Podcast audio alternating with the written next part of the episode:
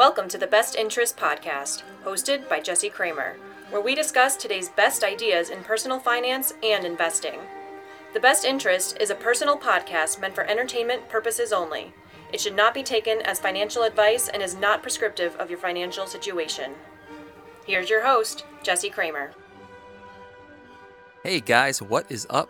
This is Jesse Cramer speaking. Welcome to episode 20, number 20 of the Best Interest Podcast. Today, I'm really excited to bring Brennan Schlagbaum onto the podcast. He and I have a really cool discussion about some interesting psychological parts of personal finance and investing. But before I introduce Brennan, I want to tell you guys some good news. What is the good news? Well, the Best Interest Podcast now has a sponsor. The sponsor is Personal Capital, and let me tell you about them. You guys know I'm always talking about tracking my money. You can't manage what you don't measure. And I use a paid app to do that because I'm kind of crazy. But when I talk to you guys, my readers and my listeners, you want a free solution. You want something that links to your personal accounts and tracks your net worth. You want something that has analysis tools and a personalized plan for you. And you want real wealth management advice.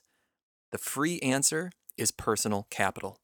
Personal Capital is an awesome tool, and it is hard to believe that it's free. And the world agrees. Year after year, Personal Capital is recognized as a best in class budgeting and tracking tool. And that's why I feel good about being affiliated with them. So if you want to start getting your finances in order and you want to do it for free, start with Personal Capital. Here's how go to the show notes, click on that link, and let them know that the best interest sent you, and start your free account today. That's Personal Capital, your all in one free personal finance tool.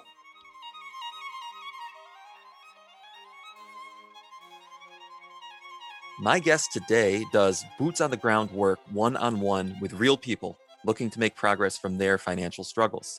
So, that work, along with his excellent ebooks, have gotten him noticed. He has over 50,000 followers on Instagram and over 10,000 on Twitter. He recently launched perhaps his biggest work yet it's an online course called Budget to Financial Freedom. And on top of all that work, he's a certified accountant by day. So I suppose you could say that finance is a significant part of his life. and I'm very excited to pick his brain today. So joining us from Cincinnati, Ohio is Brennan Schlagbaum, better known by his social media handle, The Budget Dog. Brennan, what's up, man? How you doing today? Hey, Jesse. Thanks for having me, man. Absolutely. Thank you for coming on. I was. I just ex- hope I don't get swept away from the tornado and monsoon happening outside my house right now. Well, that's funny. we got that last night. Uh, it yeah. was very brief. It was like little popcorn storms or pop up storms, whatever they call them. But 3 a.m. we had big thunder and hail roll through over here in in Rochester. Um, yeah. we'll see if we get some good sound effects in the background today. but I wanted to start, Brennan. I'm assuming some of my listeners they they don't know you, but I think they ought to know you. So, can you give us a little, maybe two minute elevator pitch about your story and how you got involved in this work and, and what it's been like for you? Sure. Yeah. So, I started about two years ago with the at Budget Dog through all my social medias. And a little bit of background before that actually started was kind of what drove up to that point. So, 10 years ago, um, I'm dating myself now, but you know, 20 years old, I was in college, I was ready to get that degree. That's all I went my whole life I was that was my aim, that was my goal. And I was taught that college, nine to five, that's the thing to do. Your success if you achieve that. And so that was everything I knew. And I got to the end of college and I realized I had forty thousand dollars in student loans on my plate. Um, and I had multiple other, you know, loans on top of that. We got a house right after that. Of course, the car comes. Of course, the wedding ring comes. Of course, the bed that I slept in comes. Um, there were loans everywhere. And it was alarming because as a CPA, I finally got into the professional field, messing with balance sheets, income statements, and all that stuff. So I went into my personal financial statements. I put those together, and wow, we shot out a number that was scary to look at with $300,000 in debt. So my wife and I kind of came to that uh, reality really fast after school with like, we got to do something about this. Like, we've been told up to this point, this is what success is called. And we're sitting there staring at a 300,000 plus dollar debt and that's considered normal. And to us, we're like, where is anybody saying anything about this? Like, why is nobody like yelling and screaming like this is not okay? And so we got on a plan. We got on a budget. Um, we got we had a balance sheet. We we learned how to maximize uh, how to use that you know end of the month um, amount over from the budget and move that toward the balance sheet to reduce that debt and use the amortization schedules to map out the plan. And so we did that and we realized non-mortgage debt of $76,000 could be done in about a year and a half. We knocked it out um, in a year because of the t- intentionality behind it. Once we got in that plan, we're like, we need to make more money, cut more things. Let's get this thing done faster. And it ended up being a whole year. Uh, all bonuses and that stuff went to it. So fast forward is we went through that process. We were able to do all that. And I was like, hey, I need to start. I, I loved the process in a way. I loved and hated it. But I was like, let's find a way to help more people do this exact process and plan that we just did because this is definitely helpful. So I took it to friends and family um, and I started helping them and, and they loved it. You know, there's some friends that were like, wow, you just like changed a lot of how I looked at things. Like, I can't believe like I had that much debt or I was able to pay it off that fast. I thought I was in debt forever. I had no idea I could do it in one and a half or two years. And so I started thinking, I was like, this is catching on, but I, I don't have the marketing, I don't have the business behind it. So how do I do that? How do I reach as many people? And so that is where Budget Dog came into play.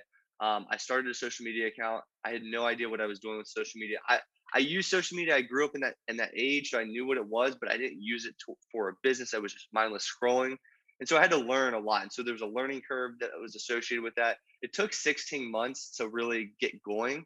Uh, so I had 16 months of pretty much no no sales, no revenue, and it was just kind of an account, right?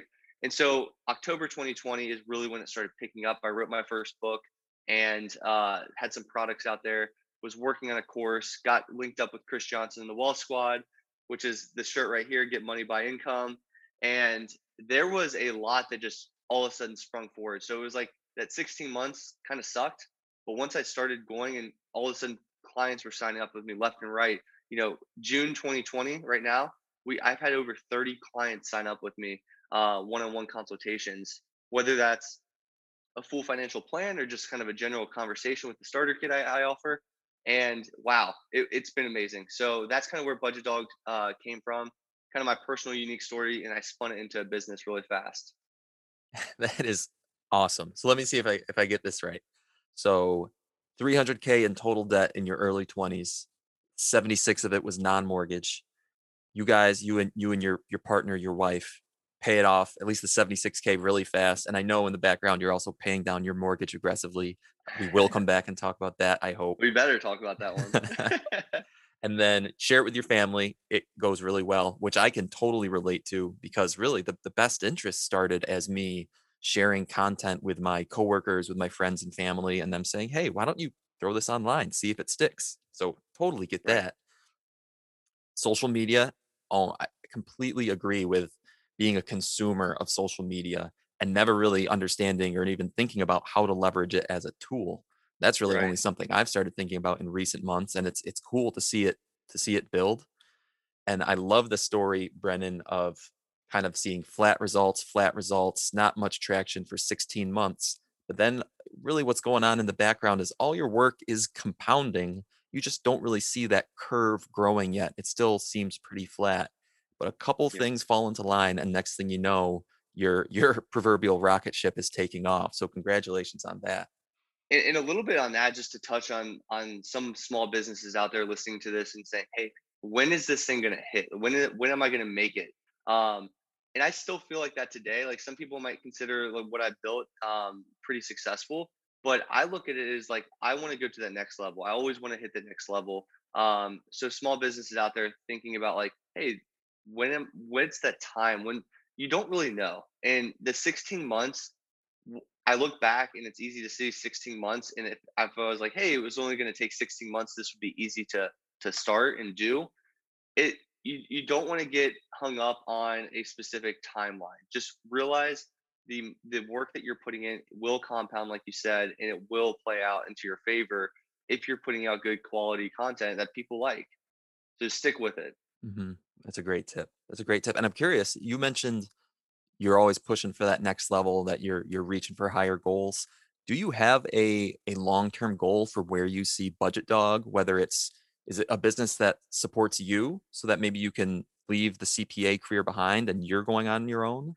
Do you want to build it out where you have multiple employees? Do you want to be the next Dave Ramsey? What what are your what are your goals with Budget Dog? a lot of people do because of the aggressive debt payoff. They relate me to Ramsey a lot, but um, so, so my I guess my my ultimate goal would be to run my own business and not have a huge like some people are like, are you going to run and make this public eventually? I'm like, no, that's not the goal. I want to keep this small from a small business perspective. I would love love to grow exponentially with maybe a few employees, but I don't want to make this a public company at any point in time. Um, at least in this right now, as I'm thinking through it. Uh, I do want to grow it to significant revenues to help and extend to multiple different families throughout the United States and even internationally if we can. So, what that kind of looks like in a nutshell is maybe three or four employees tops long term, um, and to where I can sustain it. Now, if I have to grow the business, I will grow the business with hiring more people. But I like to keep it, and, and it might be one of those. I, I want to be involved with everything type of thing. And I got to mm-hmm. take a step back sometimes as I grow this. But I like to put that personal touch on a plan with a with a client. I realize if I if I want to grow this, I got to take a step back and realize I can trust this person to do what I'm doing. And that's where I, am in that growth mode right now. And I, am to take it to that next level. That's where I'm um, at currently. That's really cool. I really like that. Um, I can I can relate with the frustration or uh, maybe that's not the right word but it's hard to let go and i'm at a point now where i like to do everything myself and i know right. if i do want to take things to the next level i'm going to have to start outsourcing work or hire on an assistant because because it's just getting to be too much but uh, finding a way to focus on the, the aspects that you love sounds like the best of both worlds you're doing only the things you love your business is growing you're able to to run your business as a as a your sole source of income. So many cool things there. All right, Brandon. Well, one thing that that I focus on, and then I think you focus on too, is explaining the the why, the reasoning behind certain decisions you make, because your listeners, your readers, or your clients can better understand their their different options and end up making decisions for themselves. So I was hoping you could talk us through a couple of the choices that you've made in your money life, starting with your your choice to aggressively pay down your mortgage. This is my favorite conversation. and uh, shout out to David at Uncommon Yield for our recent debates on Twitter. But here's here here's is in a nutshell, right? Like a lot of people are like, why would you do this? The math doesn't make sense. The math, the math, the math. I love the behavioral finance aspect of it. And that's why people compare me to Dave Ramsey all the time because he talks about the 80-20 thing. In in my opinion, I think money and I think life is way more behavioral than a dollar amount or a math math equation. That's just me personally. Um, and I've understood that through different decisions I made throughout my my time, i.e., the mortgage, right? So we were, of course, paying off that seventy-six thousand dollars of debt in one year, non-mortgage debt, and we got to I don't know, I, I can't even remember exactly the age, maybe 26, 27 years old when it happened. We built that emergency fund. We made sure that was set and forgotten about. Um, we started investing aggressively, right? And so we paid a little bit extra to our mortgage uh, but we weren't like super aggressive right off the bat. So we went maybe a year where it was like oh, a little extra, maybe 200 $300 a month. And then we really were like, okay, we have, we're 27 ish years old, 28. We want to have a kid in the future. Mm-hmm. We aren't in a position in our careers that we love our jobs. We we like them; they're okay, but they don't wake me up and get me going. And when I started Budget Dog account, and I realized how much energy and enthusiasm I had each and every day when I woke up on the weekends for it. I was so energized. I, I would wake, it's kind of like right now, like I love to wake up and think about this and do this every single day. I have more, multiple client calls today after this podcast. And I realized over the first six months, I was like, okay, this is starting to be a thing. And this is, I know it wasn't revenue driving, but it was, it was something I really liked to do. And so I realized, okay, in order to do this full time, I got to create a business. And also, in order to have a kid and be able to stay home with her um, in the future, if I'm able to pay this house off really fast with what our revenues and income says we can do it in, I could stay home with my daughter, do this job full time, and focus on my passion. Like, who wouldn't want to do that? Um, from obviously, we're going to lose a bunch of revenue when I quit the job eventually because that's mm-hmm. the plan, that's the exit plan, but I don't care Um, that's not what I. Money does not drive me. A lot of people think I do because I'm a money account. Uh, money does not really ultimately drive me, but freedom and time freedom with my daughter, uh, having my house paid off, that's what drives me.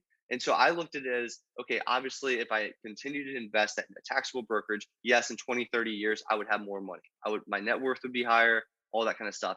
But what would happen now? And so a lot of people say, well, look at the long term future. I agree. I'm very long term outlook type of guy, but you also have to look at your, your life now. You don't want to sacrifice your whole life to get to the, the future. So when you're 70, you're like, oh, I finally made it. And that doesn't sit well with me. So I, I kind of like to balance the two. And while I'm very focused and intentional in the now and the future, I also want to maximize the now. And so if I'm able to, if I wasted all 20 years with my daughter, she's off to school, but hey, my net worth's 500,000 higher. Like, does that really, what, what does that do for me? So, so that was the whole driving factor behind the house. It was like, I can stay home with her, be a present stay at home dad for 20 years, 18 years, and not have a mortgage payment and eventually get my wife to the same position where she can stay home as well that's what drives me and so that's where the mortgage debate came from um, and that's exactly why i'm paying it off early. That's a beautiful answer. So it sounds like personal finance is personal. It sounds like money is a means to an end and that's something that so many people confuse in my in my work here that a lot of people think money is the end and really it's not. It's a means to an end. It's a tool to allow you to live the life that you want to live whatever that may be. Right. For some people, that means I want to get $10 million by the time I'm 50 and move to a tropical island. Okay. For other people, that means I want to go off and start my own business when I'm 30 and stay at home with my daughter and watch her grow up and be there for her entire childhood. Right. That's an amazing and, answer. And we go on vacations all the time to, let's say, we were just got back from Hawaii, right? We've gone mm-hmm. to Curacao, we've gone to Cabo, we've gone to Punta Cana, we've gone to some really cool stuff, and that's cool for a week but that's not the lifestyle I really want to live. I want to live like my not my whole seven days a week in doing what I want to do. And so running my own business, being home with my daughter is a lot more exciting 365 than hey, for the other, you know, however many days, we're gonna work and do kind of the crappy stuff because I want 500,000 or a million dollars more in 20 years. Like that doesn't make sense. That doesn't sit with me. Um, and so I look at it as like, let's kind of rearrange this game plan. Let's make sure we're investing for the future. We're doing 20% of our gross income. We're not ignoring that aspect. But we're also going to say anything over and above that, let's use that to our benefit because we've earned that income to make our life better. And that's ultimately what it's a means to an end type of thing. Um, and I recently listened to a podcast or uh, presentation by the Wealth Dad, and his his conversation was uh, his $400 extra to the a month to the mortgage was going to his house originally, right? And so he decided to stop doing that and put it towards his brokerage because at the end of this 18 year period that he was talking about, he would have $46,000 more, but he would have a mortgage for 18 more years. And I literally looked at, I was watching the presentation. I was like, wait, you value 46,000 in all due respect to Sean, he's an awesome guy, but mm-hmm. $46,000 is that really worth keeping a mortgage around for 18 more years? And in my opinion, I was like screaming, like, not a chance. Like $46,000 does not sit well. Like, I'm like, uh, it's okay. It's a good, good lump sum, but for 18 years of a mortgage, it's worth to just not have a mortgage, but not have that 46,000 in my opinion. And I actually did the math 46 divided by however many years that was 18 years. It worked out to be about $212 extra a month. Hmm. Now 212 is, is good. Um, but is it worth keeping a mortgage around. And in my opinion, it, it would, just was not. Um, so a lot of people look at it differently. Some people look at it from the math perspective. I look at it as from the right here and now is like, I have this opportunity that's pretty rare. Um, mm-hmm. I created this opportunity out of thin air and I wasn't expecting it necessarily. This wasn't where I saw my life going. Um, so it was kind of a pivot from where I've always been told I'm, you know, I'm at the manager level at 29 years old. So my next step is at senior manager level and then maybe a partner at a big uh, big cpa firm. So that was kind of the route i was going i was like hold up let's screech the tires let's think about this before i jump into that that life. Do i really like that? Do i really want that? And i look at the people around me at work and um, great people but are they happy? I don't i don't know. I don't know the answer um, but my gut says no. So yeah they might make 250000 500000 a million dollars in some situations. But do I want that lifestyle? And quite honestly, if we're talking about my own business versus that, it's it's just so it screams to me let's run my own business. Let's stay home with my daughter. It's it's just very evident. Yeah. I uh I have a list of five pillars on my website that are kind of they guide me through my work and they let my readers and my listeners know where I come from. And one of the five pillars is personal finance is half math, half psychology, which you've already said right now, Brennan.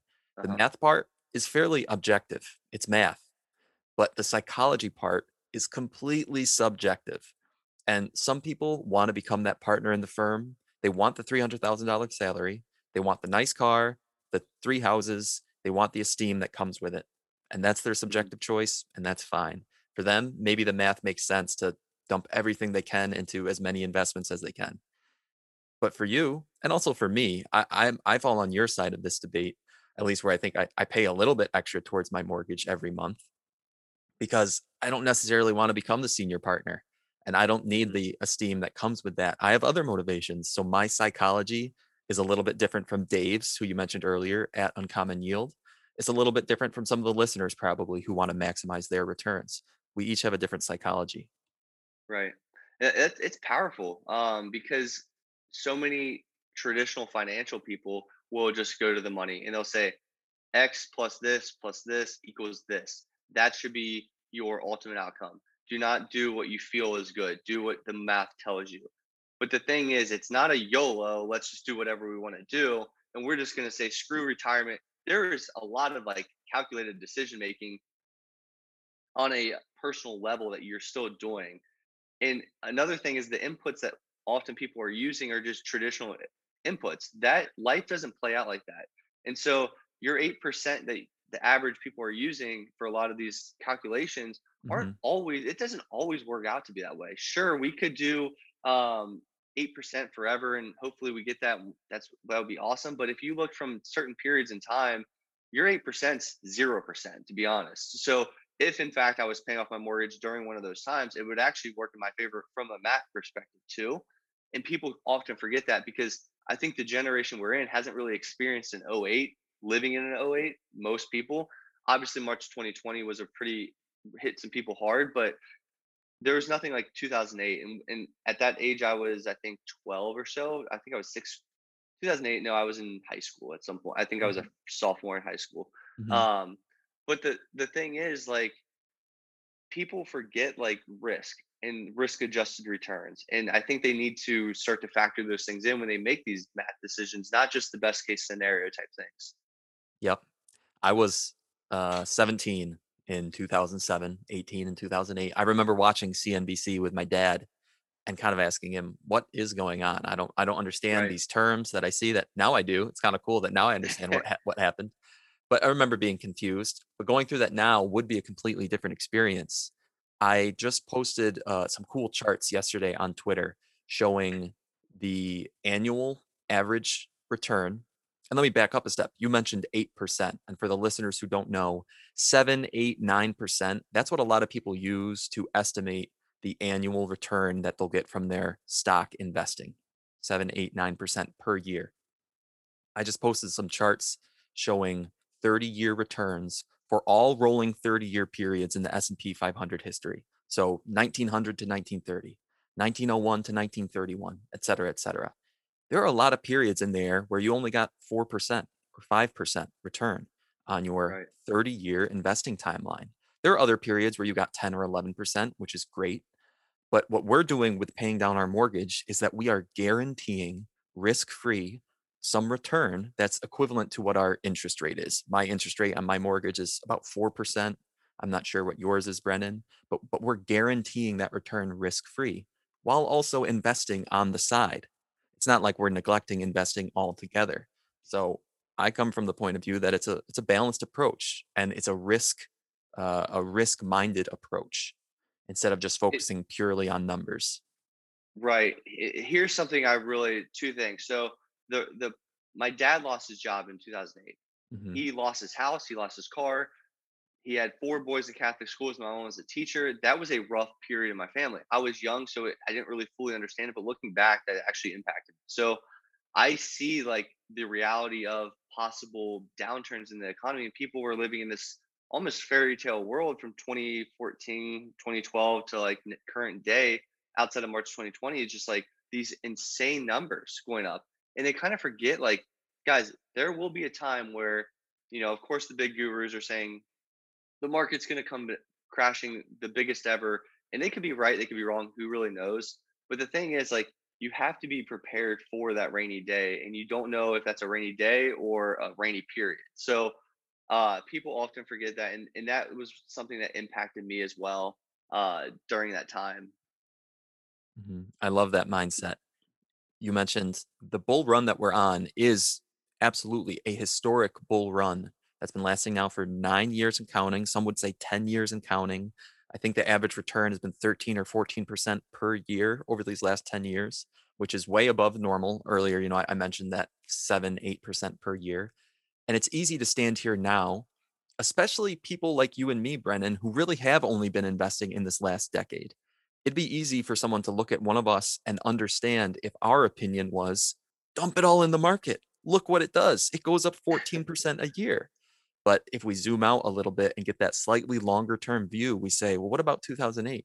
What about the 2000 dot com bubble? What about stagflation in the 70s? What about, well, the Great Depression? The Great Depression might not happen again. I don't want to fear monger, but the idea is a rainy day. I loved it. You mentioned a rainy day, or maybe it's a rainy period. And after four or five years of a bear market, people might look at us and say, oh, maybe I should have been paying down my debt a little bit more. Right. And, and I guess the, the last point I would definitely want to make on this mortgage debate is I have a 2.375% interest rate on a 15 year loan. That's my, my um, current situation. So it's a mm-hmm. really low interest rate. People would say you're crazy paying off cheap, cheap debt. One thing that I think people are forgetting is your mortgage is often your biggest payment. So although you're paying that off very aggressively, when that's gone, your biggest payment likely, maybe a quarter of your take home pay, is gone entirely. And so, if in my situation, if we're able to reduce that debt by a significant amount and you know reduce that payment entirely, what's going to happen is I'm going to have the confidence to go full time with my business and propel that into a business that nobody can put a number on and that's my biggest my biggest i guess behavior slash math reasoning is like I don't know that number yet, so I can't say, hey, because I quit my job, because because I put 100% of my, my business, I actually ended up better than if I would have stayed with my job and put that extra money into a brokerage account. There is no number. I can't prove it out, but I can promise you, I know myself, and I can guarantee I come out better in the long run. That's really cool. That's really cool math. So what you're saying is, yes, you might be giving up uh, the the stock market return versus your mortgage return.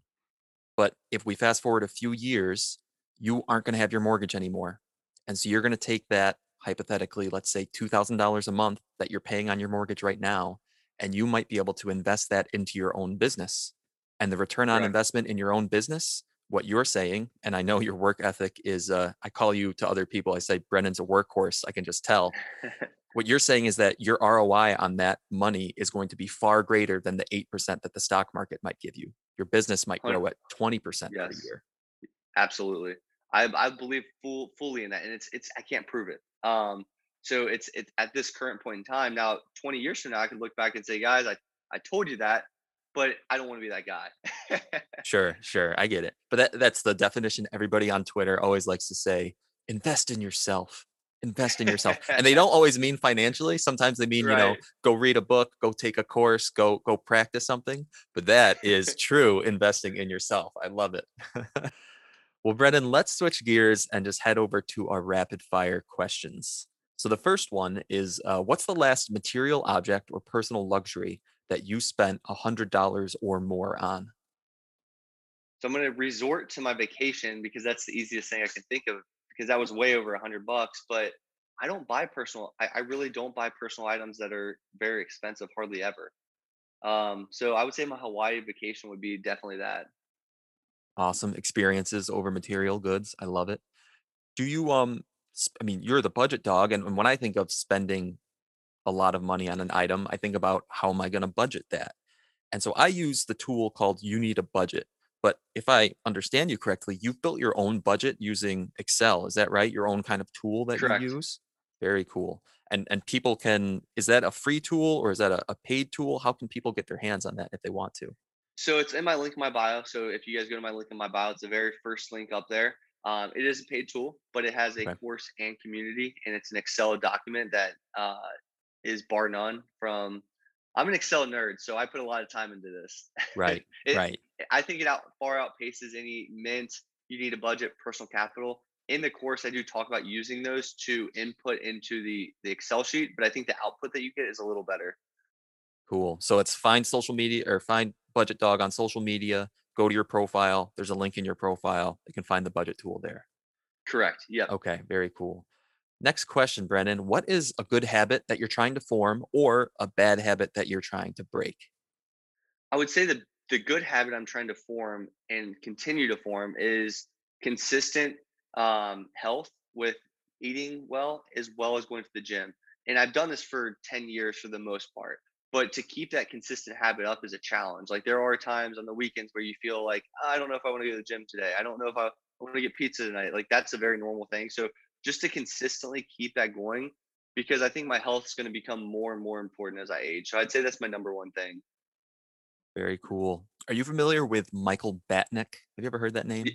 I've heard the name. So so he's got a big Twitter profile. He's also got a great blog called The Irrelevant Investor. He's on a couple really cool podcasts. One of them is called Animal Spirits. It's one of my favorite podcasts.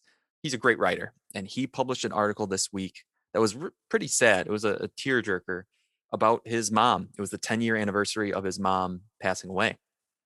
And but he's a money guy.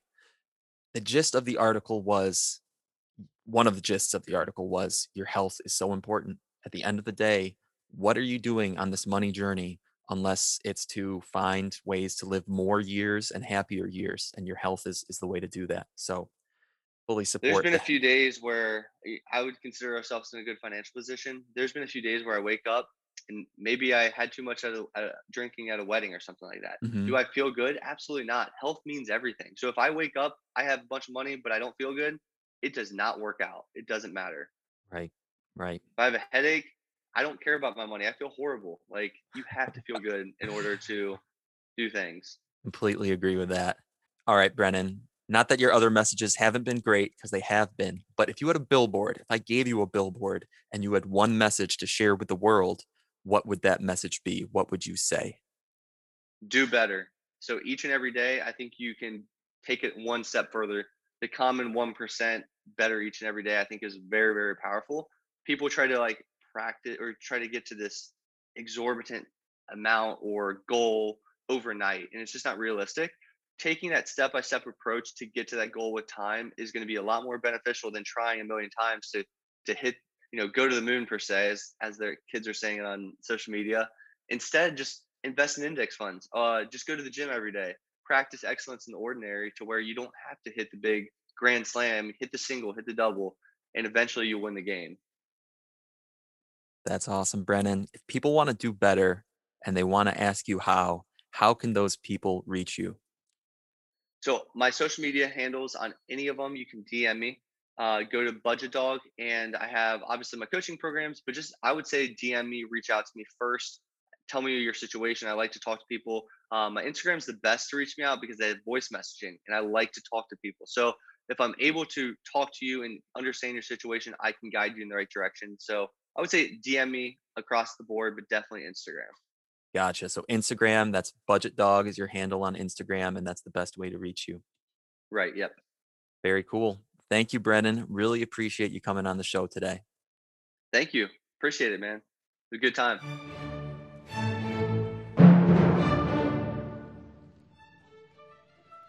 Thank you again to Brennan. I really appreciate you sharing your time and your insights with us today.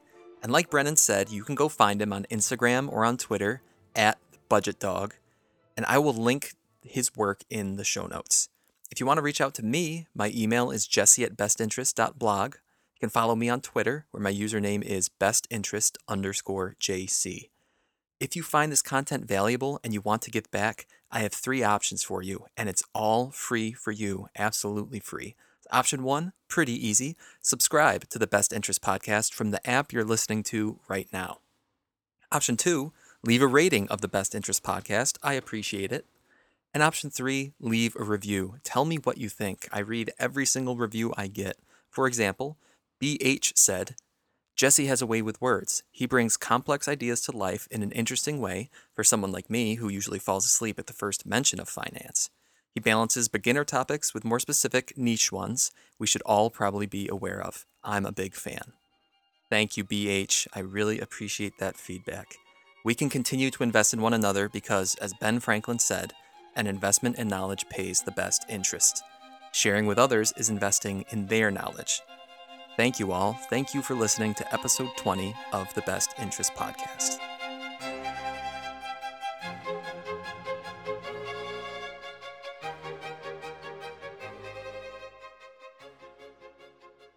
I want to get $10 million by the time I'm, for some people that meet, oh my gosh. Sorry about that. You're good.